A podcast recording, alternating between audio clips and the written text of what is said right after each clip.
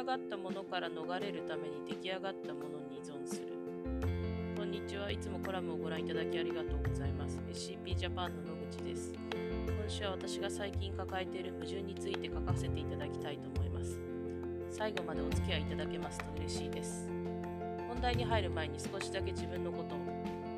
私は幼い時から自分の思考と発言と行動が一致していない状況が異常に苦手です。自分自身が納得していないことを発言することは苦しくてそういう時の行動は大抵キレが悪いですしそもそも動けないことがあります。しかし裏を返せばしっかり頭で整理して納得できたことであれば思考と発言と行動が一致するため迷いなく最大限のエネルギーを注げて前向きに物事に取り組めます。そのためまずは思考を整理することが自分自身にとっては肝でありそれができず一貫性が持てない状況が続くと大変居心地が悪い状態になります。さて本題です。私自身も SCP ジャパンも一人一人が自分らしく生きていける社会を目指す上で当たり前や常識疑いようもない仕組みを疑うことで出来上がったものや考え方から弾き出された大切なものや考え方があるのではないか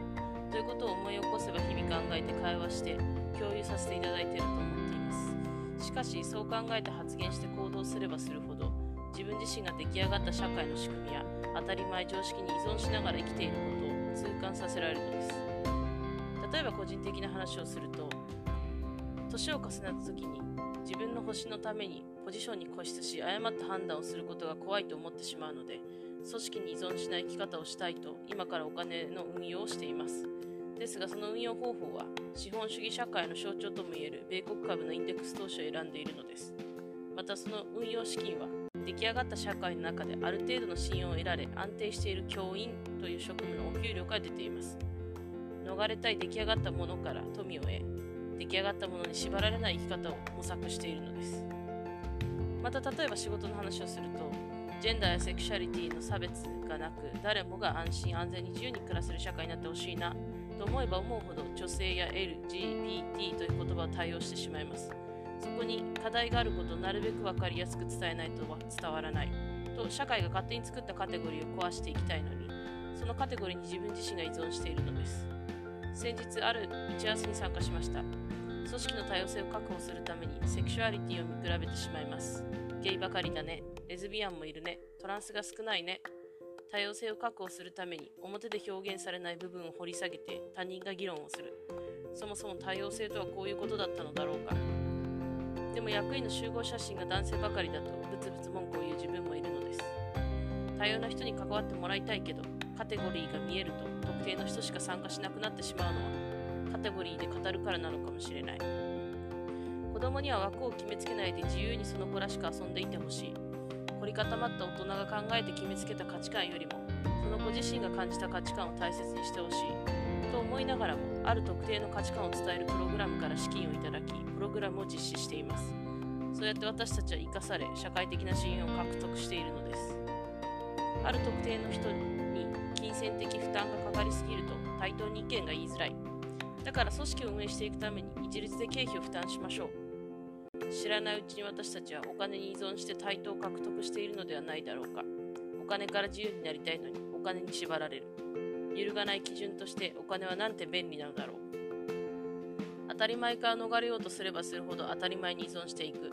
この無限ループに私は今迷い込んでいます。だからなんだ？ってツッコミも受け入れます。少し話はそれますが無限ループで悶々とぐるぐるしていた時にふと以前読んだ本を思い出しました。ジェンダーと開発の分野で実践的ニーズと戦略的ニーズという概念があります。キャロライン・モーザ氏が提案している理論です。これは階層上国の女性のエンパワーメントパワーを獲得していく過程の分析概念で使用されます。女性が社会に置かれたジェンダーの役割を担う上で直面するニーズを実践的ニーズと言います。例えば水汲み場が遠く道のりが危ないので家庭内の家事のメインを行う女性のために安全な水汲み場を近場に作ろうのようなニーズです。場合によっては死活問題のニーズもあります。しかしこのニーズだけ満たしていても社会の中の役割や社会の在り方は変わらずむしろ出来上がった社会の在り方を助長してしまいます。一方で戦略的ニーズとは中長期的に社会の在り方やパワーバランスを変えていくニーズです。例えば女性の発言力を上げましょう。女性にも教育機会を提供しましょうなど中長期計画で戦略的に社会のパワーバランスや社会の在り方に変化をもたらすことを目的としています。戦略的ニーズだけに焦点を当てていても女性の今現在の生活で抱えている課題はなくなりません。そのため実践的ニーズと戦略的ニーズの両アプローチが必要ということなのです。無限ループの中でこんなことが頭に浮かび出来上がったものから逃れるために出来上がったものに依存する。ということ自体はある意味当然のことなのかもしれないなと少し落ち着いたところです。私たちは出来上がった社会の中で良くも悪くも生きていてその中でしか新しい価値観にもチャレンジしていくことができないということなんですよね。当たり前ですが。新卒で入社させていただいた会社の人事部長に言われた一言が今でも心に残っています。今を全力で生きながら未来に向けてアクションができる人になってください。